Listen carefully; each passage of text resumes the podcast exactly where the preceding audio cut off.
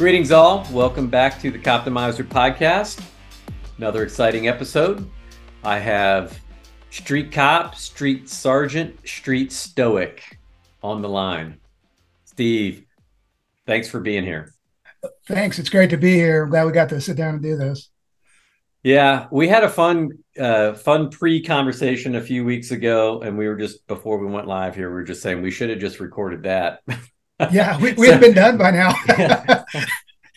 but you know, we're cops, right? We're not necessarily uh, the smartest uh, knuckle draggers on the planet. So sometimes no, not, repi- yeah. repetition is the key. I'm not here because I got A's in high school, right? Like, all right. Well, hey, um, why don't you kick us off by telling the audience a little bit about yourself, and then we'll then we'll get right into it. Sure. Uh, my name's Steve Sweeting. I am a sergeant at a uh, mid-sized law enforcement agency in North Central Florida, and I don't normally talk about where I'm from. Uh, you know, say what my agency is, but if you came to my town and you wanted to see a Tim Tebow statue, uh, we have plenty of Tim Tebow statues. And if you wanted to maybe see an alligator or swamp, you could come here and we'd, we'd be able to hook you up. So I've been there about uh, going on 18 years now and uh, pretty much patrol the whole time. Uh, you know, midnight shift, uh, college town, Florida. Uh, you know, we, we've had a lot of fun experiences and uh, I've learned, learned a lot of things the hard way. So, well, you know, I'm I'm in Lafayette, West Lafayette here in Indiana, home of the Purdue Boilermakers so I wanted to make a joke when you were where you were referencing where you're from, like, oh, so you're from Tallahassee, right? yeah, right. I mean, if you want me to end this interview right now, uh, you know, call me a Seminole. well, yeah. While I am a Hoosier uh, from Indiana, I am not an Indiana Hoosier. I'm a Boilermaker. Ah, um, yeah. that's all good. Yeah, policing in, in university towns or adjacent to university towns is it can always be a little bit interesting. Absolutely. I digress. so, uh, you you've been working the street and working midnight shifts. Are you still are you still working midnight shifts? I, I am. I am still on midnight shift. All right. How many years is that now? Uh, this is 17 and some change. Nice. That's you got me beat. There's not too many people I've chatted with that have me beat, but uh, I, I knew guys that did their entire careers on midnights though. Well, you know, and I, my wife would prefer I go to day shift, and uh, you know, it'll probably happen one of these days, pretty soon. But yeah, you know, I love. I love the people. I love the work, and you know, midnight shift. You you constantly get uh, you know the newer and newer officers right? Because they don't get to go anywhere else. They have to come to mid. So i'm always in the cycle of like training getting somebody spun up and about the time i get them right where they need to be they go off to a specialty unit or they have no seniority and go off the day shift so i like to say you know i i I am the training division of all the other divisions in the agency, you know. So, well, you know, and as any true midnight cop will say, you know, the night fighters is like, well, I, you know, this is where all the real work gets done. Everybody else is, you know, just along for the ride, right? Right. Yeah. You know, we, we definitely get the, the crazy stuff. And, but, you know, to tell you the truth, like I can work a homicide or a robbery like nobody's business. It it doesn't even raise my blood pressure anymore. But if you ask me to write a parking ticket, I would be lost in the sauce. like there's just some things like I can't do. Uh, yeah. So, all right, so let's just we, let's get a few of these things out of the way, and um, the it because we do want to come back to this when we when we right. get into into your book and and you know in your journey into stoicism, but prior to that, right? One of the things that I've been in several conversations with on the show is about this new generation of cop, about how much different they are. And, you know, the question becomes are they really that much different? And now I'll start with there were there was a time when like a lot of agencies work 12 hour shifts, a lot will work eight hour shifts. So you have three shifts in a day and some work 10 hour shifts. Right. Either way, it's 24 hours in a day, somebody's got to work overnight. And it seems, right? So some of the crusty, salty veterans will tell you that, oh man, all I ever wanted to do was work nights until they made me go to a different shift. Right. But now this generation is kind of there are actually there have been times where we've had brand new officers that have been forced to go to day shift because the night shifts have filled up. Mm-hmm. Um, and when we do when we do shift bid, so they they actually have to go to day shift.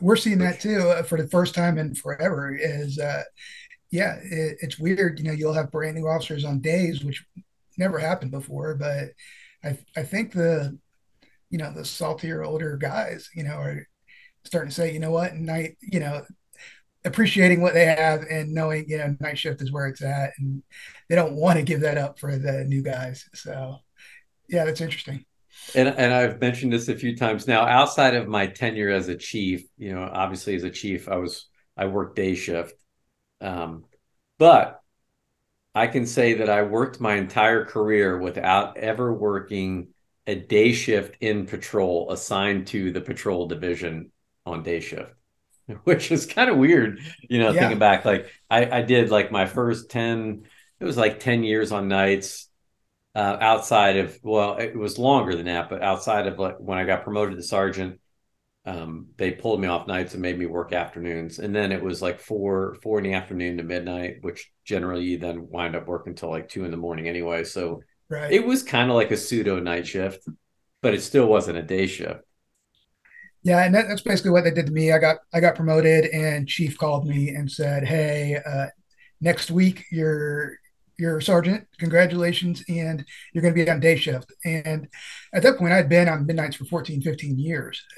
So I was like, "Oh, all right. Well, I guess if I'm going to take the promotion, I got to go to days, and that comes with the territory." And uh, yeah, I did it for two months until we had our shift pick. Then I got promptly pushed right back to mids, and you know, I was you know, uh, like, you know, please don't throw me into briar patch. Please don't do that. you know, so right, right back to mids, right back where I was comfortable, and uh, you know, been there ever since. So, well, you know, night shift is just different. Um, one of the things that that's always hard to get used to when you when you work days compared to nights is just just traffic, just everyday, right. just everyday life. You know, things it just takes longer to get places. Uh, you know, it, people wave to you, they smile at you, uh, they do things like that. Like uh, on the night shift, you don't see as much of that kind of thing. But no, it's uh, you know, you see the old Superman like comic books and uh, cartoons and you know bizarro land like where everything's you know different. That that's what day shift feels like to me. It's like why why is this guy waving at me you know? Did somebody just get robbed? Like what's happening? Yeah. Well now since this is the coptimizer podcast and we're talking about cop optimization okay now here's the downside right here's the part that where we maybe need to spend a little bit of time and, and think about maybe it is time to go to day shift if you're starting to think about longevity and how working nights, how working shift work can negatively impact your long term well being. If you, there, there's really kind of no way, no two ways about it. Working nights, uh, you know, working against your circadian rhythm, even if you're a, a, you know, a night owl and you know not a lark, you know, not a morning type right. person. Um, there are things that you really need to do to make sure that you're protecting your sleep time and that you're getting good sleep. And that is very difficult to do when you're working nights, especially if if you work an active shift, if you work a lot of cases, if you're getting subpoenaed a lot. Um, and then, you know, really how agency training and everything, you know, the rest of the world operates on a daytime schedule. So right. there are only a few professions that really focus on a nighttime schedule. And generally people on that day shift forget or just generally oh, yeah. assume that everybody else is like them. Oh yeah, you know, and uh, I like to think that I hack midnights pretty well, and you know I enjoy it. But you know I have struggled with the mood shifts, the lack of sleep. You know I've gained a lot of weight, lost a lot of weight, gained a lot of weight, lost a lot of weight. Uh, you, you know I been through pretty much every bit of that negative stuff that comes along with the shift work and the midnights and yeah it probably trimmed a couple of years off of my life you know overall so it's you know i always tell people you know, when it comes to midnight shift, if you're going to be on it, you have to commit. You have to just 100% say, I am a nighttime person now. And because I think where people have most of the trouble is they try to do too much.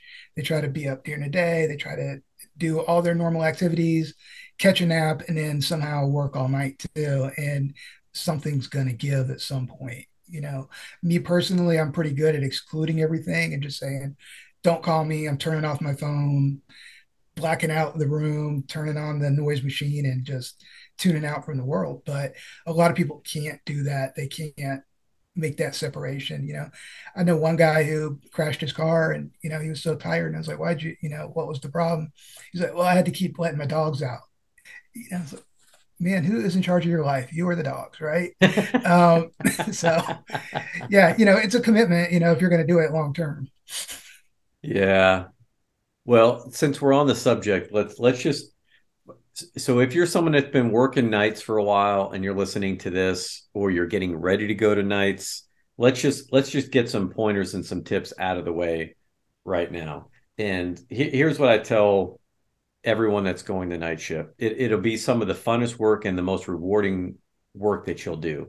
And I wouldn't trade it for anything. I loved Absolutely. my time on night shift, and it was really. Uh, and I've talked about this a couple times where I knew I was probably done for because I started at, uh, with the police department when I was 27. But when I went into the service right out of high school, I worked security police. So I I was working a six on three off schedule where I worked three days from four to midnight, three days then from midnight to 8 a.m. And then I would have three days off.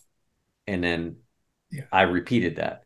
And right. so I I was young though, right? And when you're young, you can absorb a lot of this, but some sometimes you don't know up from down. And then there was a time where I was working eight hour shifts where I worked two day shifts, then two after night afternoon shifts, then one midnight shift, and then two days off. Wow. So yeah, that was brutal. I don't know whose dumb idea that was, but um, even as a young person, mm-hmm. I didn't know up from down, and you know, I found myself like falling asleep at really odd times and just yeah, it was that was so at a young age I was exposed to what a what a repetitive poor sleep cycle can do for you. But yeah, then I went to college and uh, when I got out of the service, I went to college and I bartended. So I worked nights. So I was working almost 40 mm-hmm. hours a week at night. So I, I, I was at, up at school during the day. And then I would, you know, a lot of times you're working six at night to two in the morning when you're working in a bar. Now, it, that was a lot of fun. It created some yeah. of the challenges, but so when I rolled into policing, it was kind of like, yep, yeah, I'm going to like working nights. Yeah, that's just that's just what I've done. I mean, got yeah. people like, oh, do you think you'll be able to do that? I was like, well, why wouldn't I? right. Like, I really when, when, when else am I supposed to be awake? yeah. Um, and, and, you know, there was some other extracurricular activities in my youth that kept me up at, you know, right. way, probably way too late at night, but you know, all those things catch up to you. Now, uh, what the point I was getting to was when I turned like 40, I was going through uh, staff and command school, and it was two weeks on, two weeks off. For, so it's a three month school, so that pushes that school out to a six month time frame. Right. So I was working midnight shifts, so I was working two weeks on midnights, and then going to school during the day in the classroom for you know for two weeks. Uh-huh. And we had three kids, and our youngest was just a couple months old at the time so that was that yeah. was that it, it, when I went back to work at the uh-huh. end of uh-huh. that six months, you know, shortly thereafter, I, I, I went to uh, uh, work narcotics. And so that was, you know, again, that was more of an evening night schedule for the most part. But um, yeah, I didn't know which way was up. And that, like, yeah. like your one, one of your officers saying you crashed his car. I've told this story a few times. I, there was one day I, I lived 13.1 miles from, you know, from my driveway to the PD. And there was a, there was one day I found myself sitting in my car at the end of my driveway. no idea. With, with my foot on the brake, cars running. And I had no idea how I got there. I like I don't Absolutely. remember the drive home. Uh, and you know that was the point where I was like, okay, this is not good. Like uh, some, you know, I have done I, that. I, yeah, it, can, it can be a little scary. You're like, oh man, I'm glad I didn't crash into anybody or hurt somebody or hurt myself for that matter. Well, and you know that was like after you were 40, right? Mhm. That when, when you and you know that the kids these days they have a saying, you know, they say it just hits different, you know. And after 40, man, that just hits different. Changing your schedule and being up all night, it, it is a different beast altogether. So So you mentioned uh, it, at your house, and then so when you when you're protecting your schedule and you yes, work during the night and you're trying to sleep during the day, you really do have to do things like put tinfoil or whatever it takes on your on your windows. You know, people yeah. think you got a little grow operation going in your bedroom. Oh yeah, you know, when it's just because you're you're trying to keep all the light out. And that that would be my number one recommendation for people is you got to stick to the schedule that's right. um, as much as as much as possible. Go to bed at the same time. Try to wake up at the same time. Make sure you are in complete darkness with a with a noisemaker, a fan, uh, so, you know, and try to ge- keep the room that you're sleeping as cool as possible. right, exactly. Cool and Yeah. dark. Um, you know, get that noise machine and you know also you know a a very strict workout routine will help you a lot. You know, if you if you just wake up, it doesn't matter if you're waking up in the afternoon time. You know, just what would a normal person do? They would wake up, they would eat their breakfast, they would go do their morning workout, and then they would go to work. You have to do the same thing. You have to, you know, have a normal routine and don't just go about the whims of whatever everybody wants you to do. Just say, hey, this is how I'm living my life and this is what I do. And that way, when you go to lay down in the morning, you're actually tired. You're physically and mentally tired and not just, you know, mentally tired. Yeah, So, So one of the things that we like to do as cops is most of us like to drink coffee, and when you're working right. a night shift, it's easy to drink a lot of coffee. Uh, coffee is high in cortisol, Yes. so um, cortisol is is is generally your body starts to produce cortisol early in the morning in as when you wake up, and that's that's the energy time of the day. So artificially uh, kicking that process off or trying to sustain that process now can be detrimental to sleep. And, and caffeine generally has like a, a half life of like like six to twelve hours. So if you drink a cup of coffee, it really you could have that. You know, depending on the, how much caffeine is in there, depending on how your body processes caffeine. Right. So if you go to if you go to work at ten o'clock at night and you you drink coffee until two in the morning, um, it's Right. you're really looking at two in the afternoon, noon to two in the afternoon the next day before the, your body has processed all that caffeine. So if you're going to bed at eight or nine in the morning, your first few Right. hours of sleep, you're not getting deep sleep. And you know, the first 90 minutes is generally when you get the most deep sleep. Um, you know, we we don't need we don't need to make this podcast about sleep, but No. you know, you, you get into these sleep cycles yeah. and um, you know that's that's when you start to see you know your brain goes through a flushing when you get into REM sleep all you know the the storing of information there, there's a lot of very important stuff that happens during sleep so let's just end it by saying this do what you can to protect your sleep um, there's some great books out there um, Sure. I would say Matthew Walker's book Why We Sleep is probably the best sleep he's probably one of the world's best experts on sleep um, Doc uh, Kirk Parsley's got some great information. Shawn Stevenson, um, who's there's a few others that I've read. I've read a lot about sleep, um, but, but you can't Well, go and backwards in time. well, yeah, and you know the I'll say this just before we get off the topic is, you know the the young guys they live off these energy drinks, and I don't know if you've had one of these monsters or Bang energy drinks, you know, in the last couple of years, but that is high octane stuff.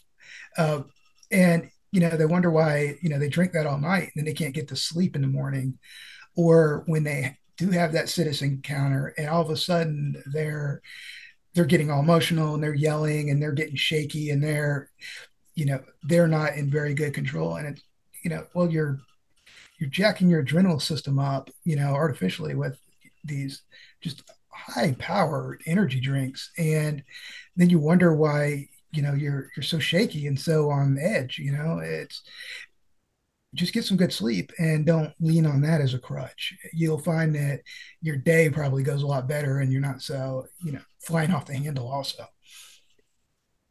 Yeah. So that's a great segue, right? Because it does really come down to emotional control. Right. And uh, emotional control is is really as much uh, there's there's as much physiology involved in this as there is psychology involved in this. Right. And you know the, you can't separate the two they are interconnected whether and and right. so for the people that you know kind of have that mindset that i can power through well you can for a while but it's you know it's not a problem till it's a problem. Right. Yeah. And, exactly. and then, exactly then it's a problem. Yeah. then it's a real problem. Yeah. yeah. And if you've and if you've done something uh, you know that is incredibly incredibly silly uh, hopefully it's not something that's going to be a career ending mistake but when you're you know you know emotionally dysregulated it's very difficult to make good decisions. And so from an optimization and a peak performance perspective you've got to take all these things into consideration so absolutely yeah so was this so was there something in your midnight journey that led you to this uh, journey towards studying the Stoics and this path towards Stoicism and what what what was that like and and how do how do we start down this path? Sure. I mean, you, you know, and the story is, uh, I think, probably one that most of the listeners, you know, anybody in law enforcement can probably relate to. Um, you, you know, and my, my, story isn't very dramatic. Like I didn't get bit by like a radioactive philosopher, and then the next day I woke up with these superpowers. Like this took place over the course of you know several years, and uh, but you know I was a cop, and you know on my leadership journey, you know going from corporal to sergeant, and you know the last seven five to seven years have been rough on all of us, and you know we're we're having all the civil unrest and all the you know the media and the war on cops and everything you know the defunding. And it just seems like everything was piling up piling up. Meanwhile uh, you know all the experienced officers anybody who could retire was retiring. Uh, people that could go to a closet or get out of there you know were. So we were losing all of our experience. We are you know staffing was hitting the gutter. Meanwhile crime was going through the roof. And um, here i am being basically thrust into leadership positions with officers who are young people, well-meaning young people, but they don't have any experience. And I had to find a way to lead them, uh, and I had to find a way to show them uh, basically, you know, how to be a police officer, how how we do what we do. And I realized pretty quickly that they did not have like the coping skills that you would expect to see out of a seasoned police officer. And, you know, I was struggling with a lot of it. You know, I was getting angry and uh, getting nervous and anxious about, you know, the situations that I'm having to handle. I had already read a couple uh, books that touched on Stoicism from an author called Ryan Holiday. And he wrote a book uh, called Ego is the Enemy. And that was suggested to me by a friend uh, who, you know, when I first got promoted, you know, he's like, hey, don't let your head get big. Read this book. And, but it really opened my world to Stoicism. And I just started, you know, finding myself going back to materials that were Stoic or things like Stoic. So, you know, I also got into Jocko Willink and uh, uh, David Goggins. He has a very Stoic mentality in a lot of ways.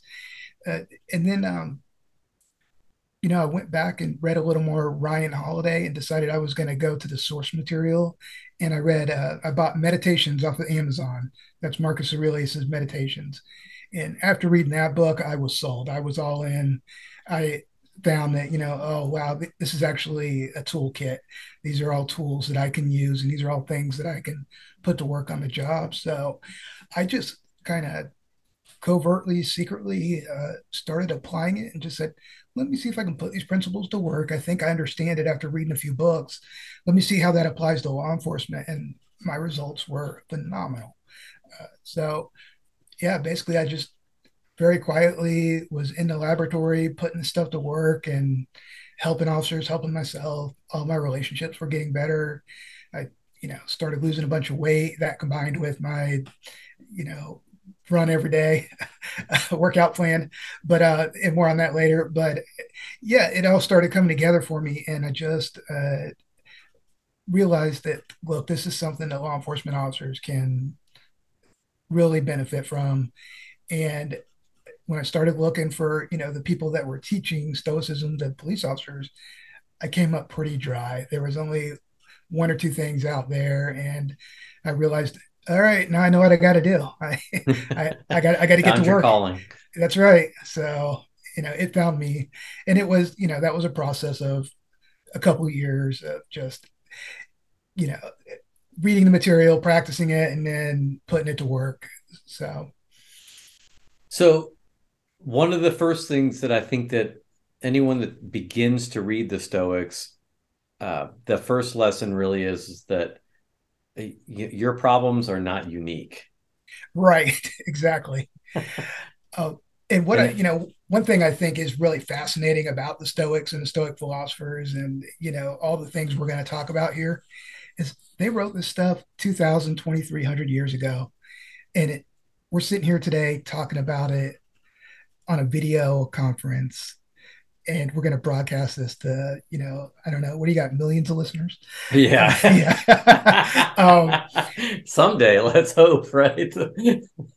But but it's still relevant to us today. And actually it's so useful that i'm amazed that they don't teach us in police academies everywhere.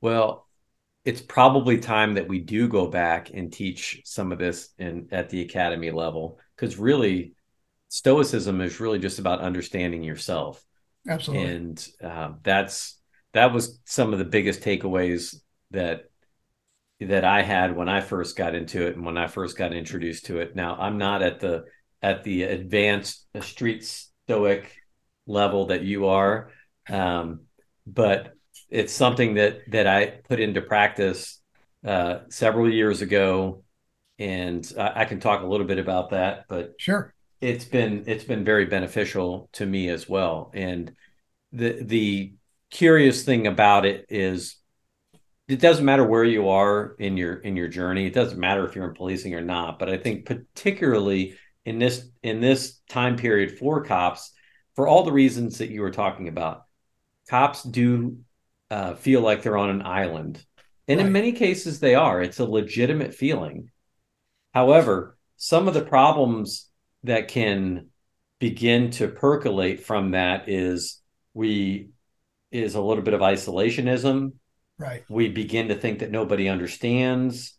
That closes us off even more. Not even you know not just from like the communities that we're working in right. but even even our own agencies among shifts, like uh-huh. day shifts and night shifts, and sure. detectives and patrol admin and everybody else, uh, right. uh, and then and then even at home, right? Yes. Right, you know, and that's where that's where things can really start to accelerate. The doom loop can can pick up a lot of velocity, and and if you're not careful, you know, it can ruin you. It can suck you Absolutely. in and. Yeah next thing you know you're you're that burnout bitter old cop that you never mm-hmm. wanted to spend time with when right. you were a young officer right like those people you could pick them out just like that you, you know like i yeah. got to avoid that person well exactly you know and one comment i'm getting from a lot of people you know are reading the book and they're like you know i talk about somebody who does this or does a behavior and and they're they're telling me oh yeah i know that guy you know, I thought you were writing about this one guy I know. And it's like, no, I think we all have them in our agencies, right? Like mm-hmm. it's it's almost a natural cycle. And if you're not careful, you're gonna fall into it. Yeah. Well, right. That's the old saying, every be careful about pointing a finger, right? Because right. for everyone I point at yeah. you, there's three pointing back at me. Exactly. And and there's lesson number one. I don't know, maybe it's lesson five already, 10 on, for the episode. But if you find yourself thinking about that about another officer, and this was a mistake, I, I'll just be flat out honest. Like when I was younger, I was just I was worried about everybody else, and then I never took time to consider the possibility that right I was a version of that myself. It just depended on who oh, yeah. was you know who was looking at me, and uh, oh, same here. Guilty, guilty. I mean, yeah, yeah. Well, it's it's it really is fascinating and um, I've I've learned a ton. So before before I get into kind of saying you know where you know where I started it, maybe maybe give us an example of when you when you first started reading this and you first started absorbing it. And how did you know like how did you put it into practice? What were some of the what were some of the things? Because it's one thing to read it and be like oh okay that's interesting. Right. Yeah that makes perfect sense now now it's another thing to actually put it into practice. What do i do?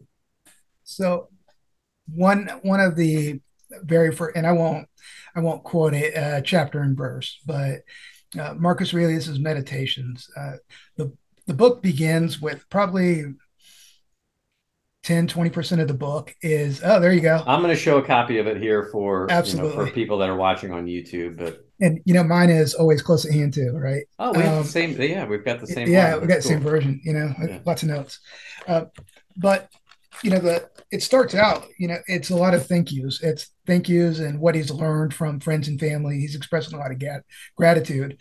But you know, when you first get into the meat and potatoes of what he's writing, outside of you know him basically the acknowledgments he's making, uh, you know, the very first thing in I think it's book two, chapter one, he starts uh, uh, saying, you know, oh here it is, I found it right here.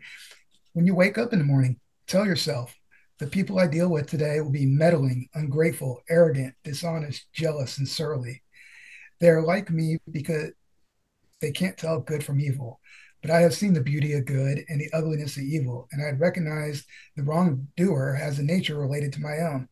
So he goes on in that chapter, but basically he's saying, this is his personal diary, and he's saying, remember when you get up today, when you go out and deal with people, they're going to be assholes. It, but also remember, you know, they're like you, you are like them, and you know he goes on to explain that they can't make you have a bad day. They can't make you reply negatively. And all he has to do is remember that they're people too and treat them accordingly and be a good man, regardless of how somebody else acts. So he starts it out with that verse. And I often read that before I get out of my patrol car, before I go, you know, before I go start a shift before I go into a big meeting where I know people are going to argue and be contentious and, you know, be stabbing each other in the back and trying to one up each other. Like you already know what's going to happen. If you just expect it and accept it, then your day is going to go better. You're, you know what you're dealing with. It, that helps me immensely. And that is the first paragraph in the book. And it's given me a, a huge advantage in life. So yeah, and the rest of it is just hit after hit. I mean, it's it's amazing philosophy once you get into it. And it's what over tw- over two thousand years old. Yes. So these lessons um, are they're not anything new, and it, like in this period of policing where things, you know, there is a lot of anti-cop rhetoric. We're in a very you know there's a very decisive and divisive environment you know in that gap in terms of right. politicization you know polarization of policing and communities. So Marcus Aurelius was, uh, you know, he was emperor in a time of plague, right? And and so you know, while a lot of people of means moved out of the cities and you know moved to areas where they could isolate themselves and protect themselves and their family, they had the means to do it.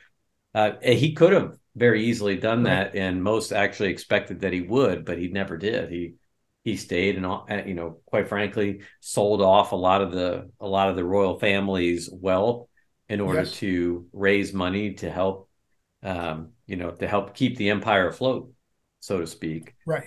Um, and and he so he lived every day with the with the constant you know possibility that he might get sick and he might die and right. you know for police officers they they experiencing you know something very similar right you go out every night at least you should with the realization that this might be it this you know tonight might be my night it might be Absolutely. because of something silly i do um, or it might be because of something external that's completely out of my control exactly you know and uh, you know, Marcus Aurelius even said, you know, and I'm going to butcher the quote here because that's what I do. I butcher Stoic quotes, um, at least verbally. You know, in the book they're all pretty accurate. Uh, but you know, he said, I can leave this world at any minute. You know, let that determine what you do and say and think. Right. You know, constantly be aware. You could die any second now. And what do you, you know, how do you want to go out? What do you want to be known for? What do you want your last words or actions to be? Do you want to be complaining about command staff and bitching in the parking lot, or do you want to be doing something that matters? Right. So. yeah, it's always, uh, you know, it's funny you should bring that up because uh, somebody had posed a question to me recently about. Um, actually, it was a discussion that was going. It was on LinkedIn, and uh, you know, an officer with the advent of body cameras too. That's just a whole nother added stress oh, for oh, police yeah. officers that are out there because mm-hmm. when that thing is turned on, you you just are guarded. You're just constantly right. guarded about what you say. And if you're around somebody and you know that they've got a body camera on, mm-hmm. right, then then you're you're just not natural, right? You don't say things that you normally would. Um, but there's always those times when officers unfortunately leave their cameras Oh yeah, yeah. We got Martin Scorsese, you know, recording every comment, and uh, you know, and it's always the guy that wants to come uh, up and stand right beside you, kind of quietly, like you don't know he's there, and you turn around and you're like, "Oh, how long have you been there?" You know. well, you know, it's kind of funny. It reminded me when I was in the service, we had this little game that we used to play with each other, where you would, uh, where you would try to trick somebody into saying something, right. That they shouldn't probably say, but you would key up your mic. You like kind of have an open mic. You, you like you, oh yeah, like you get somebody fired up, and then you key your mic up, and then you get, so there's there's an open broadcast mic. Yeah. well, now with body cameras, you know sometimes.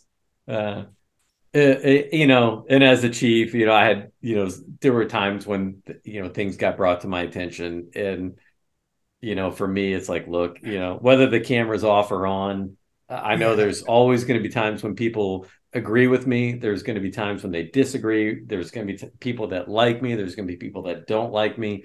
And here's a lesson for leaders out there that the Stoics, you know, th- that would also impart on you, right? Is that is that you can't spend your time worrying about what other people think of you. And so you uh, mm-hmm. you, and you can't worry about petty things like that. You just have to focus on the things that that you really you have to be living in the present and worried about what you're doing right now, not looking in the rearview mirror.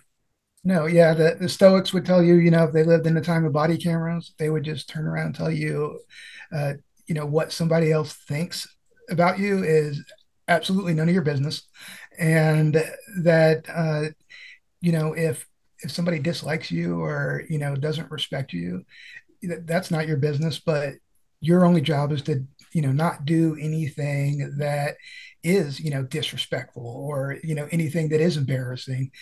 That's the only thing you can control anyways right? And that would be the stoic dichotomy of control of where you know really the only things in this world you have control over are the things that you do and say not other people. So um I'll get. I'll just touch on on one of my routines that I have, and I started. Sure. So I I have. Uh, I can't I can't show you on the camera now, but I have in the in the corner of my my office, my home office, I have a, a small little meditation chair, and I think I've had that thing for got to be seven or eight years. And I started this process of trying to meditate, and I used to think I sucked at it. Right. Um, and, then, and and then it took me a while to realize that well, there really is no sucking at it. You know, it's right. just the act of doing it is, mm-hmm. is really what matters, and and and then just try not to beat yourself up over whether whether I suck at this or not. Am I doing right. it right? Well, there you know, there, there's different techniques and there's different styles and there's mm-hmm. different outcomes that you can that you can try to get from it. But uh, I did that for a while, and then I started using a a Muse headband to be able to kind of give me some data and give me some feedback. But it wasn't until I, I worked with a coach, I worked with a performance coach, not from a sports perspective, but like an executive life coach. Right. Where, you know, he had told me, he's like, have you ever read the Stoics? And I was like, well, I have. Like, I, I actually I read Ego. Ego is the Enemy was probably one of the first books that I had read that kind of introduced me to yeah. some of these concepts and philosophies. It's a great um, starter book. Yeah. Yeah. It's, and I, number, it's one that I would highly encourage others, others to read. And then really even just sign up for uh, his newsletter, the Daily Stoic, uh, yes. Ryan Holiday's. And, and of course we'll get to yours as, as well. Sure. Um, for, for the street cop. I, am no Ryan Holiday now. yeah. So, you know, in terms of a routine, you know, building into your daily routine, uh, uh, some mindfulness practice, um, you know, I do some stretching in it, and then there is there is a part of it where I spend ten minutes uh, just reading um, the Stoics, or it, it, can be anything really. I just choose to read the Stoics because, again, there's a lot of just ancient wisdom there. Uh, right. What's old is new again, and and not everything has to be ancient. Like um, I'll show, I've, I've got a couple here because there's some examples I wanted to bring up, but like Steven yeah. Pressfield. Uh, if you, I don't know if you've read Steven Pressfield's um, work, but you know, do the work. I, I think it, these are really quick reads mm-hmm. um, that I just I I really find fascinating, and I can't I can't even recommend this enough. And then after I had started reading uh, meditations, um, there was a lot of references to Seneca in there, and so oh yeah, so I went and got uh, this little one. It's called "On the Shortness of Life." And this yes. is this is another really good starter uh, a good starter book for people that might be interested in it but just 10 minutes you know Absolutely. not you know you don't have to sit this is not stuff that you want to sit down and and read for hours on end you can i mean if if you, if it's engaging you or it's really uh, causing some some thought provocation within yourself and you know, getting you to challenge yourself then then right. great but just you know just dedicating yourself i'm going to just read like two or three pages at a time yeah, and it's probably best that you do it that way, you know, because some of the stuff is, you know, one little passage can have a lot of implications to your life, and you, you want to take a minute and just, you know, kind of sit with the idea for a minute and see what that means to you. And yeah, it's not something where you're just going to read it all and you're going to know it. It's it's something that we do every day. Um, the Stoics, you know, they equate it to almost like you know living a healthy lifestyle. It's not like a medication you take all at once and then all of a sudden you're better. It's you eat healthy every day you follow a healthy lifestyle every day. Uh, and that's that's how they suggest that you use the philosophy also as something that's ongoing that's part of your life not just a, a cure for something that's wrong. Yeah. And the again the fascinating thing is you pick any of these books up and you start reading them like i like I'll read just a couple. Like I've got this uh, on shortness. I've got a bunch of lines just this either highlighted or underlined. Okay. And if I, it doesn't really matter which one I pick. If I just pick one and start reading it, and then think about like, um, how how does this impact me, and how does it impact right. my day? How do mm-hmm. you know? Does this relate to me as as a professional police officer? Um, uh, yeah, so here's here's this one part where I have it, and I'm not even going to go before or after. Right. Life is divided into three periods past, present, and future. Of these, the present is short, the future is doubtful, and the past is certain. For this last is the one the one over which fortune has lost her power, which cannot be brought back to anyone's control. So, um, and if you read the next one, but this is what preoccupied people this is what preoccupied people lose for they have no time to look back at their past and even if they did it is not pleasant to recall activities that they are ashamed of. So we right. go back to right we were just talking about the body camera stuff. But past present and future. Exactly. And you, you know like like you said you know it was that easy to draw a line from a random passage in seneca to body cameras today. It's yes and that's all I do. I do the easiest thing in the world. I take a highly relevant philosophy and I hand it to cops because nobody else is doing it. And that's exactly, you know, what you just did there. And it, uh, Stoicism is full of those kind of correlations. Right? In fact, I started doing a uh, little video series just recently. I call it Random Meditations, where I grab meditations and I go to a random page, I open it up, I read the chapter, and I go, okay, and this is how it applies to cops. You know, like because you can do that pretty much any page of any of the Stoics. And one so a couple of other people you talked about when you first started down this path like like jocko or or david right. goggins i mean it's interesting because I, I, think police officers tend to you know people like that resonate with them because sure. there's you know it's, it's very challenging uh you know lifestyle you know and it's you know putting yourself at risk putting yourself out there but jocko's book extreme ownership really is I it's like a modern version of stoicism. A lot of those lessons are really just baked in. It, yes. You know, if you really think extreme ownership, taking accountability and and multiplying it multiplying it by a thousand. Like if right. if you just learn to look at everything that you find yourself trying to make excuses for, right, and then just and then trying to accept it as you're like, okay, yep, yep, yeah. Um, um, it's amazing what starts to happen.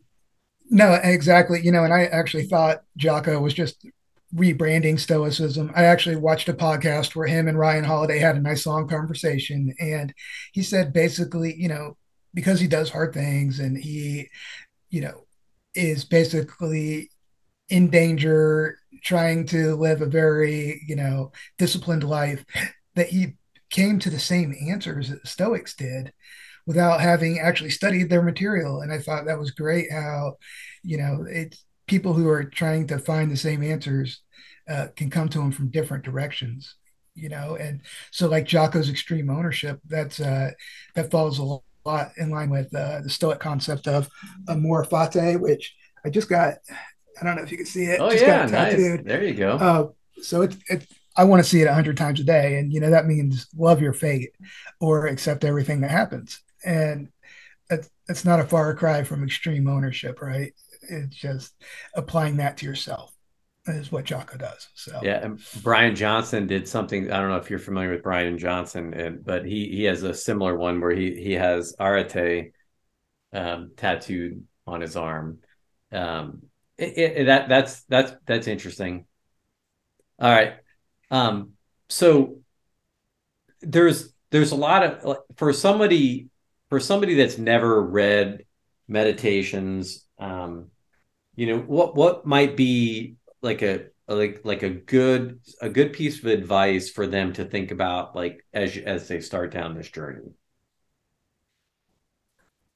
So as they start to if they want to get into yeah like hey i'm curious and... i want to learn i want to learn more like hey this is resonating with me like because if you jump in and just try like i said earlier if you just try to jump in and like read a chapter right. You might just fry yourself out on day one.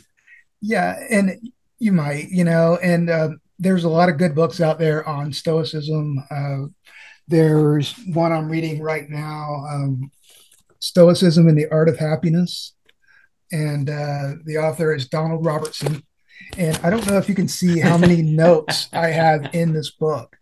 Uh, but what I would suggest is this, you know, bef- before you get into reading Seneca or Epictetus or Marcus Aurelius, pick up one of the more modern books where it is spoon fed to you and you can understand the concepts so that when you do, because there, there's really only four or five main concepts in Stoicism and then a whole bunch of like techniques that you can practice. But if you understand the main concepts like amor fati, memento mori, the, the dichotomy of control, the, or the uh, discipline of aversion and attraction. If you can understand those things, then when you're reading through meditations, it's going to make a lot more sense to you, and you can see what he's getting at. Um, but yeah, it's that's what I would suggest is go ahead and get a you know Stoicism for Dummies kind of books. Uh, you know that that's how I started my book. Uh, before I get into explaining everything about you know how to apply this to police work, I basically just give an overview of the main concepts, and that way you're not lost or just trying to figure out what you know why this guy's saying you know it's it's your fault that you're miserable or whatever because it might sound you know without being versed in it a little bit you might you might be like, hey, this guy's being mean to me. And he's not. He's just telling you everything's under your control. So if you're happy, that's within your control. If you're upset, that's within your control also. Um, so, yeah, that's what I would say. Yeah, which is interesting because in today's world, right? Uh, and and I like to point this out, like it, with millennials, millennials were raised by Gen Xers, right? Right, so, right. And it, it, you know, if we if we want to if we want to point the finger again at anybody, we really kind of need to point it. You know, for me, for people in my, you know, you know, that's the baby boomer boomers have aged right. out, the Gen Xers, and and those now this this new generation is coming up. It, it does at times feel like people don't want to accept responsibility for themselves and for their actions and that they want to hand over control of these things to other people right um, and uh, jonathan haidt in his book the coddling of the american mind you know right. they they really hit on this concept of safetyism uh-huh. that and safetyism it means a lot of things but it, it's for if you haven't read that book i i strongly encourage people to read it especially police officers, police leaders, when you're trying to understand this generation, it's it's a great book to read. But when you turn over the responsibility for your own happiness and your own safety, right. then you're always relying on somebody else to give it to you. Exactly. And, and when you re- when you really kind of think on that for a minute, it's like, okay, that that's going to be that's going to be problematic. Right. You're going to be miserable. That person can never give you enough validation they can never give you everything you need. And even if they do, it's going to lose all value to you pretty quickly. So, so for a police officer, right? For a for a young police officer, and you get exposed, you like maybe you've only been on the job for a couple years, or you're just starting, and you're or you're in a community where maybe there's a lot of anti-police rhetoric there's a lot of stuff on social media there's things on in the newspaper there if you live in a university town right there's right. always a mm-hmm. bunch of academics that always know better about what you should be doing and how you right. should be doing it even though they've never spent a, a day in a squad car. Um, you know it you can really kind of start to to uh, i think give in to some of that negativity. Sure sure. And so what would be maybe what is a strategy for a young police officer now studying the stoics? What do you think that they can gain from it that's going to improve their performance on the job. So yeah i mean that is that's, a big question a whole, yeah that's probably a whole nother podcast. Um you know what they're going to get the most immediate results you're going to get is increased resiliency. Um, the uh, there's a university that does something called Stoic Week, where they give uh, college students basically a little handbook, and they say, "Hey, you know, this is Stoicism. Here's the basics. Read this, practice it. Come back in a week. You know, try to try to use it. Come back in a week. Tell us how you feel. You know, and pretty consistently, these are you know like Berkeley kind of college students, and even they are saying, you know, oh yeah, I feel about 15%, you know, less anxious. I feel, you know, 20% more confident or more resilient. And that's that's one of the first things that police officers, you know, we're already a tougher people that you know kind of accept a lot of these things to start with. So we're not going to have that hurdle of like you know i'm responsible for my actions right? We're not going to have to we're not going to have to fight that. Or like the concept of you know being a good person will ultimately lead you to be a happy person. We're a little more comfortable with that than i think probably the average average person is. So immediately a police officer is going to start to experience a little more resiliency and they're going to care less about the negatives uh, all the little negatives are just they're they're not going to hit you as hard they're you're going to be more uh, aware of the fact that this is something that's outside of your control and therefore you don't have to worry about it. Uh, you know, moving forward, there's a lot of benefits as far as, you know, the techniques as dealing with stress and dealing with those critical incidents or the hot calls, things like that. There's a lot of stuff that you can practice in stoicism that'll help you be better at your job.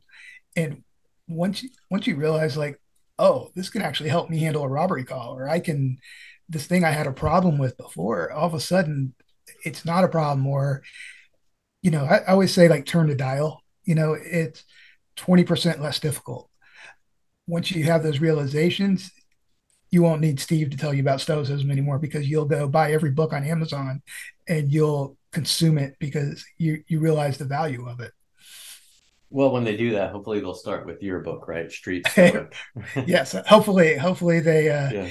you know, my, my book should probably be somewhere around the beginning of your journey because uh, it, it is fairly basic as far as stoicism books goes. Uh, I wanted to make it very accessible so that anybody could just pick it up and run with it. Well, I, I want to touch on it because it, the just the first part cracked me up. Like the, as we're if we're talking about the new generation, the trigger warnings and disclaimers. Yes. Yeah. so so the first warnings, um, you know, the author takes no responsibility. That's funny. Um, he takes no responsibility for any of your jacked up decisions or any part of your life. All of your actions, opinions, and thoughts are outside of his control. Yes, yeah, and you, you, you could tell I was deep down the Stoic rabbit hole when I wrote that, and uh, but you know, I teach this to young people, and I teach this to newer cops, and that is the first thing you need to hear is look i'm not responsible for your bullshit. You know that's i i can't I can't fix you. You can fix you. You can use this to fix yourself. But Steve can't do it. And if you're if you want to be offended, you're going to be offended within the first page. I promise you. That if if you don't reach 10 pages in and you're not offended, like then you probably don't want to be that offended. But it's uh it, if you want to be pissed off about something I wrote, it, it's in there, I promise you. So the second trigger warning is profanity, right? Right. Um, yeah. This book has bad words and takes a hard look at reality if you want to be offended, you came to the right place. Absolutely. Now, if you're somebody that is offended by profanity, like policing might be a difficult place to work, right? Because you're going to exactly. get it everywhere you go. And right. it might not be from your supervisor or your coworkers. It's for certain going to be people that you deal with uh, uh, when you when you hit the street, and it's not it's not a matter of if it happens to you. It's when, how frequently, and how vehemently they they uh they spew their poison at you. Right, right. Yeah, I mean it's it's street stoic. It's not ivory tower stoic, right? It's not it's not church choir stoic. It, if you're on the street, you're going to hear street language, and you're going to deal with street shit. That's what happens on the street, street shit. So we need to we need to accept it on those terms.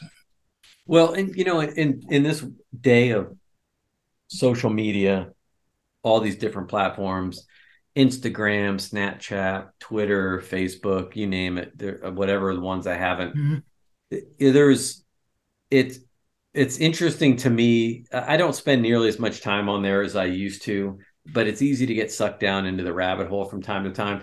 But one of the things that I'll challenge people on is is watch any thread. It doesn't matter if it's on Facebook, if or if it's on Twitter. Somebody can say something really positive Right. And it usually only takes three to five comments before it goes the complete opposite direction. So by the time you get to like uh, 30 comments down, it's everything is devolved into an argument. And right. generally the argument is no longer even um, anything re- related to what the original quote might have been or what the right. topic might have been. Now, some of the, you know, some people just throw stuff out there just to stir the pot, but it, it just you know, so it, it's a great example. You know, police officers have experienced this from day one. Like it's it, like right. this contraintuitive type of approach that people take, and you know, just extreme lack of accountability or any you know refusal to take any responsibility for you know for actions, and that's uh you know that's that's something something I think where again cops I think have an advantage over the general population because they see it more frequently. And for young cops, especially if you come from a from a fairly guarded environment, right. when you get exposed to that at first, it can be it can be kind of it can be difficult uh, to to overcome. Yeah, and you know the I, I just got done teaching a, a group of um, new hires. They just got out of the academy and they're getting ready to come work for our agency. So I sit them down. I'm like, all right, guys, I'm about to tell you some stories from the street and tell you about stoicism and you know we start talking about i i start out by talking about you know generational issues and some of the stuff that we're dealing with you know and i in the front row there's a kid sitting there and he's got a baby face and i'm like all right who, who's the youngest? You know and he i can already see him looking down and, and you know uh he, he just starts shaking his head and i said hey man don't worry. I'm not going to talk about your generation? You know, are you, you know, are you worried about that? You know, and he said, "Oh no, no, no, I'll talk about them too. You know, they're they're weak." And uh, and so, well, you know, you're here, right? Like you you know what this is. Like you're uh, in this day and age with everything that's in the media and everything going on you had the courage to sign up to do this job. And so, yeah, I agree with you. You're probably not one of them. And uh, you probably are, you know, standing apart. And a lot of time, you know, he was so happy to hear some of the stoic things about, you know, uh, take responsibility for your own actions and no, we're not going to be offended by every little thing. And, uh, you know, what somebody else thinks, that's their business. So, like, like hearing all these things and understanding like our culture was one of you know we're going to be a little tougher we're going to be a little more resilient we're going to be a little more responsible he was actually heartened by that you know and i, I think a lot of them they crave it so bad it, it, they nobody is telling them you know they're responsible for anything or uh, you know when they screw up they know they screw up but they don't get any kind of correction. Nobody wants to say anything. Everybody is so hands off that they appreciate truth uh, to a degree that other generations don't. You know, they you think maybe you're criticizing them a little bit, and they actually appreciate it because you're being honest with them, and they don't get a lot of honesty. Yeah. Wow. That, yeah, that's pretty. That's pretty interesting. And that, that that could take us down a like a whole different conversation Mm-hmm. I, am going to try to avoid it. right. no, no, we, we have multiple rabbit holes to step around here. Yes. but you know, it's it, for those, and and I've talked a lot about this. For those of us inside this, and I'm I'm guilty of this. I have not been an advocate for people that I that are closest to me to come into the profession. Right. Like I, I haven't been the one going out and saying, "Hey, you should do this." Now, if somebody comes to me and says, "Hey, I'm thinking about this," yeah, I, I'm generally very candid with them, and I'll tell them exactly what I think. But I, but I'm not discouraging. I, I wouldn't tell them not to do it. Right. Um, but I don't ne- necessarily actively go out and try to find people. And and the interesting thing, uh, uh, the quandary that puts us in in policing is that when I ask a lot of of chiefs and other other people in the profession about that too, like, would you advocate for your own children to enter the profession? And almost everybody is saying no. And you know, conversely, they're really just saying, please go do anything but this. Right. So it's really like the concept of safetyism is on full display right there. Like, I don't want you to be exposed to things that are going to be difficult and dangerous right. and challenging and you know it's it's almost like we're denying a generation of of the hero's journey uh, like exactly exactly and yeah you know that to take the hardship from them to protect them from everything. They how are they supposed to develop? How are they supposed you can't you do not get experience by proxy right? You can't hear my war story and get the same experience that i got from that war story. Uh, or else like everybody who came out of a police academy would be like a 10 year vet because all the war stories they hear right? Right. Like, it, you you have 20 year vet because half the shit yeah. they're hearing isn't true right yeah they would be depends on how far how much time has elapsed since you know, yeah. Or, I'm, the, the I'm, not only am I a veteran cop, but, but I'm also uh, Irish, right? So right. Yeah, the criminals get bigger every year and the guns get longer and yeah. Um, no, no, but you know, you, and that's what's happening to a lot of them. You know, they they're going from helicopter parents to helicopter supervision, and uh, it shows. And it no shows. room to make mistakes, and that that's the problem. That, right. That's the part that society sometimes doesn't get. Is like you're you know you can't. There is no such thing as perfection. You know, there's right. the there's the pursuit of perfection, but you're never going to get there. And we're asking, we're putting a lot of pressure on on police officers and especially young police officers to mm-hmm. be perfect and then we're filming right. them the whole time and then right when you know when there's a mistake it's gotcha exactly you know and it's you, you know i wonder if people realize how much you know they're only paying these officers because you're expecting Jason Bourne and you're expecting Matlock, you know, the lawyer, and you're expecting, you know, Sylvester Stallone and, you know, Mike Tyson all in one, uh, as far as, you know, capabilities. And you're paying them like 40 something thousand dollars a year. You know, you want them to be like a legal scholar and a badass and be able and you're making them work midnights for 20 yeah, years. You know, like no sleep on top of that. Like, you know, whatever happened to you get what you pay for you know like it, you're not you're not paying for that guy and it, you know good thing because you know we can't produce those people not without i mean we, we can you know after 10 or 15 years a cop can be to a very high level but it's going to take a lot of mistakes to get them there they're going to learn a lot of things the hard way before they become that person and if we hammer them to death because of you know body camera views and you know just litigiousness they'll never get there. You know, either they'll quit or they'll get terminated. So, yeah, and good luck living in a city that doesn't really support its police. I think we're no. seeing we're seeing firsthand, um, and it's it's kind of interesting to me to watch how people try to make excuses for what's happening in these cities. Like, mm-hmm. like oh well, you know, just give it some more time. It's like yeah, yeah, we can give it more time to watch right. it get worse. Yeah, and, and we will. Um, anyway, I digress. But that's kind of like, but the hero's journey, right? That's kind of where like a story like, you know, a guy like Jocko seemed to have figured it out really, really early on in life, and then right. just, you know, just kind of like picked away at it. Where, you know, interestingly enough, another Navy SEAL like David Goggins came to it from a completely different sure uh, way, you know, pathway where he, you know, just had a very difficult childhood and you know i think he would be the first one to, that would tell you that he made a lot of excuses for himself right. and you know he was taking the easy path and i still remember you know him telling that story in in his first book where you know he found himself he's he had you know been serving at a very high level in the air force and then got out and now he's right he's working for a pest control business he fell off. Know, yeah Yes, spraying for roaches. You uh-huh. know, working the midnight shift. He, you know, he ballooned up to three hundred right. pounds. And when people look at him today, they think, "Oh my gosh, um, no way." Right. It, it, you know, and that's always the interesting thing as well is that people when they when they see the end result, they don't appreciate the journey.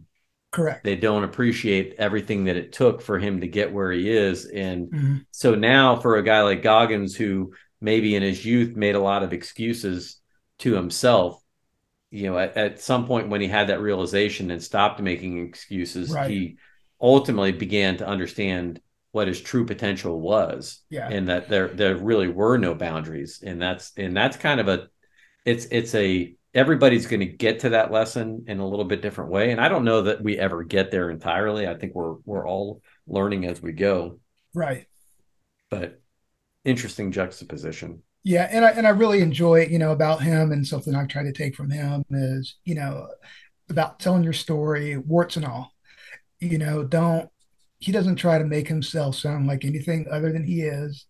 And you know he he talks about how he was in that victim mentality for a long time and how he clawed his way out of it. And uh, you know i really i really appreciate that about him you know because he doesn't he doesn't tell that myth of oh i've just been this amazing person the whole time and look at me how great i am. It's you know i was i was nothing and i very slowly methodically built my way up.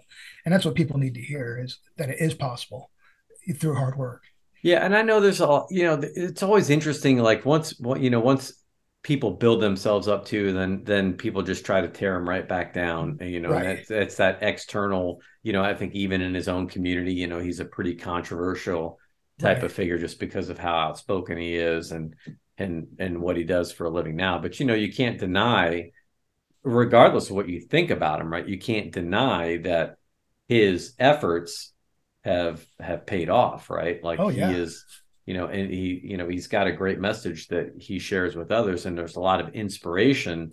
If you allow it, um, yeah, you can you can really learn a lot from from people like him. Yeah, absolutely. I mean, if you just think about, you know, if, if I could ever inspire one percent as many people as David Goggins has, like I will consider it a, a life well lived. You know, I mean, he's so many people have started their journeys because of him. So speaking of David Goggins, right? You know what what's he do? He just he he runs these endurance races. And if for those that haven't read his story, go out, you know, he's got a couple of different books. Um, in his first book, he kind of tells the story of, about, you know, how he became a Navy SEAL, some of the things mm-hmm. he overcame, but then also how he became an endurance racer. Right. And like, uh, where he, you know, he's just like, oh, well, I, he, once he developed that mindset, well, I can pretty much do anything you know, he convinced himself to do things that he probably shouldn't have done, but he did anyway. Right. yeah, like oh, I, you know, uh, you know, run 100 miles. Okay, I can run 100 miles, and then mm-hmm. just going out to a track and just running around it for a day. You know, like 23 yeah. hours straight. you know, giving himself, you know, fractures in both his shins and yeah. you know, pissing blood for a couple days. Like, uh, yeah. all right, well, maybe maybe that wasn't smart, but so you on your own journey like when you started down this sto- this path of stoicism you decided to say hey like i'm gonna i'm gonna take no days off. I'm gonna run every day. Tell us tell us what that was. Sure. So uh, part of it you know it's not something i invented. Uh, it, uh, I, I read uh, Cameron Hanes's book um, endure. And oh, uh, yeah. I got that one right here too. I love that book so he talks about applying endurance sports and you know working out towards bow hunting. And uh, i was like you know what? That's pretty brilliant. You know i i go out i do uh, covert operations. I dress in plain clothes and get out on foot quite often and or on bike. And i uh, just follow people around and basically wind up chasing burglars all through the city at night. And i was like you know what? I could apply endurance sports to what I do too, right? Because I'm often on foot chasing somebody who's on a bike or having to run down somebody who's literally half my age, you know, and uh, less than half my age. So, well, you know, I I had already been running a little bit, you know, just uh, following stoicism and all that, and I was getting into the idea of intentionally doing hard things or undergoing difficulties on purpose to just build up your resiliency and to make yourself a little bit tougher. So I said, you know what? Great idea. It all just clicked, challenge accepted. So I'm just going to run every single day. And, you know, one of the things Cam says is, you know, your body will give you what you expect out of it or what you ask out of it, but it will only give you what you ask out of it. So I said, all right, let me see if that works for me. And I just dedicated myself to running every single day. And it doesn't matter if it's raining, it doesn't matter. There was a hurricane one day, I ran in that. Christmas morning, if it's cold, if it's my anniversary, if my birthday, uh, you know, actually on special occasions, I'll go a little harder and do extra, you know, because that's when you want to take the day off, right? It's, oh, it's my birthday, you know, I deserve a treat. No, you that's when you want to go harder, right? You want to when you feel like you need a break or when you need that, you know, little it's a special day. Treat yourself special by doing more and making yourself better. That's how you treat yourself special. So, yeah, I started doing that, and uh, it's paid off. You know, I've lost a lot of weight. I've uh, I've really started uh, being able to do a lot more things with the officers that work for me, you know. So I because I go out and run in the rain or run in the elements, I, usually like five hours before work, I've already been up and put myself through the ringer.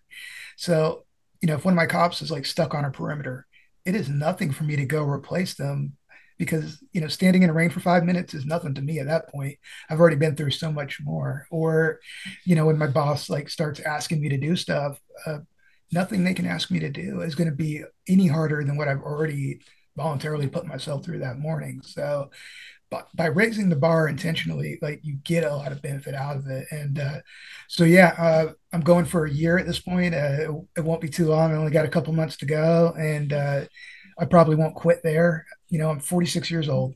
I, I just hit 46. I, I am five foot five. I naturally predisposed disposed whatever. Uh, my body wants to be fat.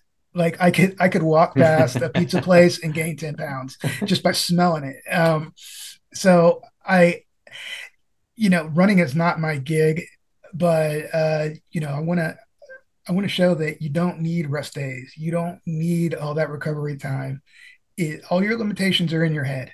And if you would just believe for a second that you that you can get out there and you can push past, you know, all these little bullshit uh, limitations that you're imposing upon yourself, like you'll find out you're capable of doing a lot more. And uh, for me, you know, you say you meditate every day uh, and you, you spend time doing that. When I go out and run in nature, that that's my meditation. That's where I find that my clarity and my headspace is uh, on my daily run. So it has a lot of benefits, and uh, I, I enjoy it. Well, there's a lot of psychology behind that too. The challenges like that, um, the the which is awesome. I'm really proud of you for doing that because oh, you. you. learn you learn a lot when you do stuff like that.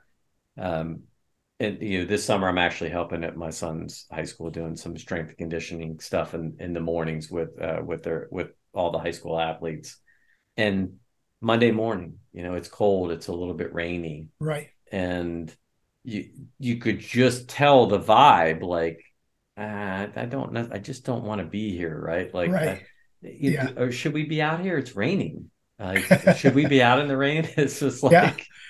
Well, yeah, you're not, you're not made the, out of sugar. You know, this like, is the on. best time to train, right? right. This is yeah. like, eh, you know, especially it's you know, it's like I, I, sure don't want to hear any of the football players complain, right? Like, oh well, it's it's cold and rainy today. Oh well, let's cancel the game, right? Right. You know, that's just not how life works. But, um, know, the the more recent challenge I did was the just uh, last year I did uh, the a cold shower. I did the Wim Hof cold shower stuff. He's got uh, if you could if you jump on his app, you can do it's like eight weeks where you do cold showers every day. And that, okay. you know, the first time you jump into a cold shower, uh, there and there's I won't I'm not going to go into all the physiology on this podcast about why you know cold exposure can be very mm-hmm. beneficial to uh, emotional regulation and just you right. know recovery and a lot of other things. But um, you know, imagine, you know, right now, if you haven't taken a cold shower in a long time, just turning mm-hmm. the water on as cold as it can be and then stepping right into that shower, that like, yep. you know, that'll wake you up. It'll suck the air right out of you. You get, a, yep. a, you know, you get that big adrenaline dump. Um, so, but by the, by, by the end of eight weeks, when you do that, when you gradually just at the mm-hmm. end of your shower, turn it on for 10 seconds and then, and then go to 20 seconds and then go to 30 seconds. And, after eight weeks, you could you can step into a cold shower. Like yeah. you can just step into it. And most people would think like, oh my, there's just no way I can't do it. Right. And I'm, why would anyone do that? Uh, and you know, for a couple reasons. One, because just just the idea and the thought, and this is this is kind of one of the things that's always motivated me is like just the idea and the thought of like me telling myself, oh man, I don't want to do that, or I I can't yeah. do that. It's like, right. well, shit, now I got to do it. Like, because right. now, do, some, otherwise do something that scares like you, right? Yeah. Yeah. yeah. yeah. So this year was the, I did a cold plunge for 90 days. Oh, and, oh, nice. Uh, I, you know, I love it. Now it's gotten too warm. It's, it's pretty mm-hmm. pointless at this point, but now I've got to, um, um, I'm going to kind of build my own, yeah, I got to, going to buy a chiller and I've been looking at these homemade formulas, but you know, at the end of December up here in Indiana, um, it oh, was pretty yeah. damn cold, right? So there were days, there were days where, um, before I bought, bought a little de-icer, I would have to knock the ice out of that thing, break it up, and go outside when it's zero degrees and it's windy, and go out in my backyard and dunk myself, you know, in my bathing suit and dunk into that cold water. it doesn't seem like that's a really smart thing to do, and I think people look at you like, "What the oh, hell?" Yeah but you know, and I've had a lot of people ask me like, what what was the most difficult thing, or what do you think you benefited the most from it? And mm-hmm. I, while I, you know, if you read uh, Susanna Soberg's work about cold exposure and about activating brown fat and and things, uh, there's a there's a there's physiology behind why you should right. do something like this. But for mm-hmm. me, the biggest benefit was uh, number one, you know, you want to talk about uh, like uh, like an energy activation system. Yeah. Like, like, there's nothing's, and if you'll get it for a couple of hours, like mm-hmm. I mean, you're just it'll wire you up for a couple hours. But the discipline of going out and doing something hard like that every day, yes. psychologically speaking, absolutely was was the biggest benefit that I got from it. Mm-hmm. And so eh, going back and then and it wasn't I wasn't necessarily associating it with some of the stoicism that I had been reading, but I had one day when I was literally sitting out there like trying to get to you know, trying to get to the point where all right 30 seconds the first day i got to a minute the second day. Within within three or four days i got to two minutes. And and then it was like okay well how long can i can i go? And so the, right. like one day like within the first within the first month i got up to 11 minutes. Wow. Where where i sat at. Then now i realized you know and then listening to some of andrew huberman's work he's like uh, either like 12 minutes per week is really the maximum effective dose. Anything above that there's you know there's the data is not really suggesting that you're there's added benefit so i'm like okay well maybe maybe i'm going too far but for me yeah. it was just the idea of doing it and right. trying to trying to convince myself that that i can do something hard well yeah yeah i mean there's a lot of value in that right and you know just deciding you're going to do something hard than actually doing it right? Because so many people these days just talk about what they're going to do, or you know, you know, they say, "Oh, I oughta," and they never follow through. And you know, just doing that, you know, the sense of pride you have in yourself is, you know, just worth doing it by itself. And you know, I've done the cold shower thing, and I, I think, like to me, my experience was, um, you know, it is one of the easiest ways to introduce panic into your into your psyche, right? like you can just hop in there and you want to panic, you want to pull away, you want to jump out of that shower and making yourself breathe and calm down and stay in the moment and stay in that shower even though you know it's, it's cold and you're you're freaking out a little bit is a great exercise for police officers because that's what happens. Like we we go from zero to a hundred just like that. And you know you have to realize like the difference between a a good street cop and one who's kind of a mess is somebody who can recognize when they're panicking or when they're in that moment and then can take steps to calm themselves down and still perform under pressure. And that is a great way to put yourself into that, just low cost, uh, low risk. Like, you know, worst, worst thing you do is fall on your butt in a shower, you know, like, uh, you, you know, nobody, nobody loses their life, but you can introduce that panic into your mind and learn how to control it. Uh, and that's something you can just do at home and nobody's judging you nobody's watching you nobody's listening to you on the radio. You're not getting an evaluation at the end of the year. It's you against you. And if you can do that if you can learn how to take that breath and calm down just you know when you get hit with that cold water next time you're under a situation at work where oh shit you know something's happening you'll recognize that sensation. Oh that's the panic what did I do when I was in the shower? I breathed.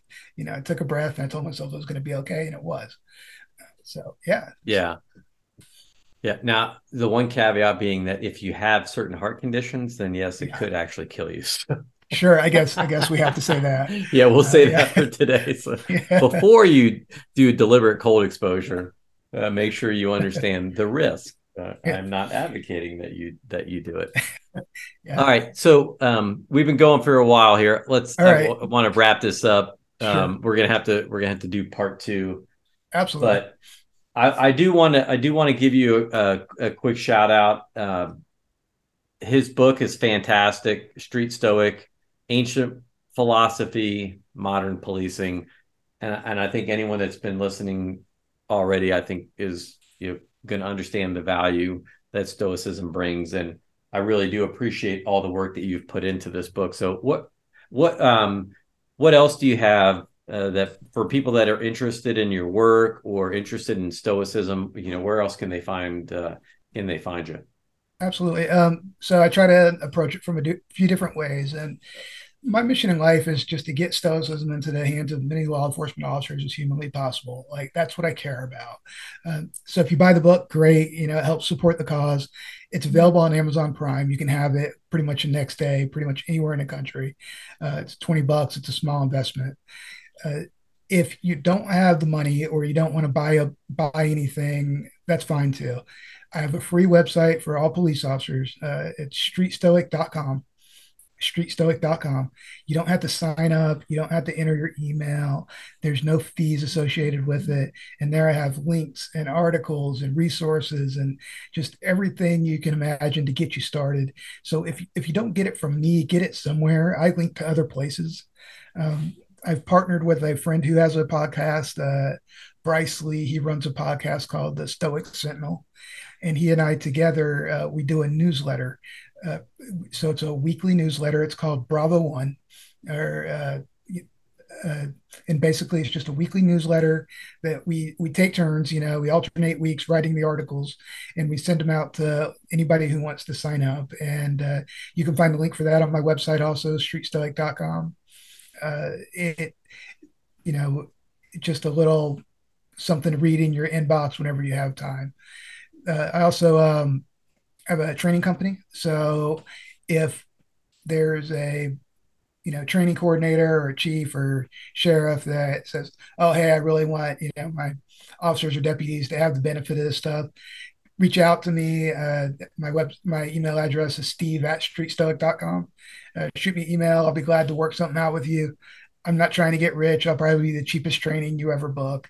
Uh, I just, I just like, I love to come and talk. I mean, if you can't tell, I could talk about stoicism all day long. Uh, and, you know, I love to come and talk with cops and coach them and help them figure out some of this stuff. And, uh, you know, pretty much everybody I've ever talked to said they got some benefit from it. So those are all the things I'm trying to do and, and approach it from, you know, those three different routes. That's awesome. You know, one of the things that I like to touch on a lot is, you know, the concept of leading yourself first. Um, you know, you can't lead others until you lead yourself, and leading yourself can be the most difficult challenge. Yes. Uh, sometimes it's easy to expect more from others than it is from ourselves, and that's you know there therein lies the challenge, and I, I think therein lies the opportunity in which Stoicism can bring a lot to uh, Im- improving the professional culture of police sure. departments and policing in general. You know, nothing. Absolutely. You know, it, it, none of our problems today are new. Right. They're they're just not. We may think they there might be new little twists, but it's it's on an ancient theme. Absolutely. You know, and Marcus Aurelius, you know, he said, uh, "Be strict with yourself and tolerant with others," and I, you know, that's how I try to approach my leadership and you know my dealings with other people is everybody's human. Not everybody has the same experience as I do, and I just need to worry about myself and be, uh, you know, be the best version of myself that I can be. And if nothing else, if, if somebody else isn't living up to whatever I think they're supposed to be, you know, I can be a good example for maybe maybe they can set their sights on. All right, let's end it on that. Sure. Be strict with yourself and tolerant of others. Mark ancient ancient wisdom from Marcus Aurelius. All right. Thank you. Steve, appreciate you uh, spending some of your valuable time with us. This has been an awesome episode. Uh, looking looking forward to maybe doing this again in Absolutely. the future. Anytime.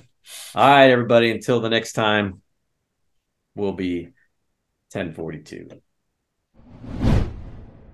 The Coptimizer podcast is powered by Performance Protocol. Performance Protocol brings professional executive coaching to police officers and administrators at all levels of the organization. Performance Protocol has the blueprint that will operationalize organizational optimization. It is purpose built for today's public safety employees to help them accomplish goals and live better. What is it? One on one video based coaching with officers and leaders who have been in your shoes and know firsthand what it means to live and work in public safety. The program will connect you with certified coaches who combine their years of success in the world of law enforcement with world class training from the Cobble of Performance Protocol coaches. Get the support, resources, motivation you need to live the life you want. Performance Protocol coaches are relatable, knowledgeable, and confidential. Most importantly, they get results. Why should the keys to unlocking our peak performance be reserved for just the boardroom or the playing field? Unleash your full potential today and get started with Performance Protocol. Remember, performance is the goal, protocol is the path. Log into www.performance-protocol and learn more about how to bring this program to your agency and community.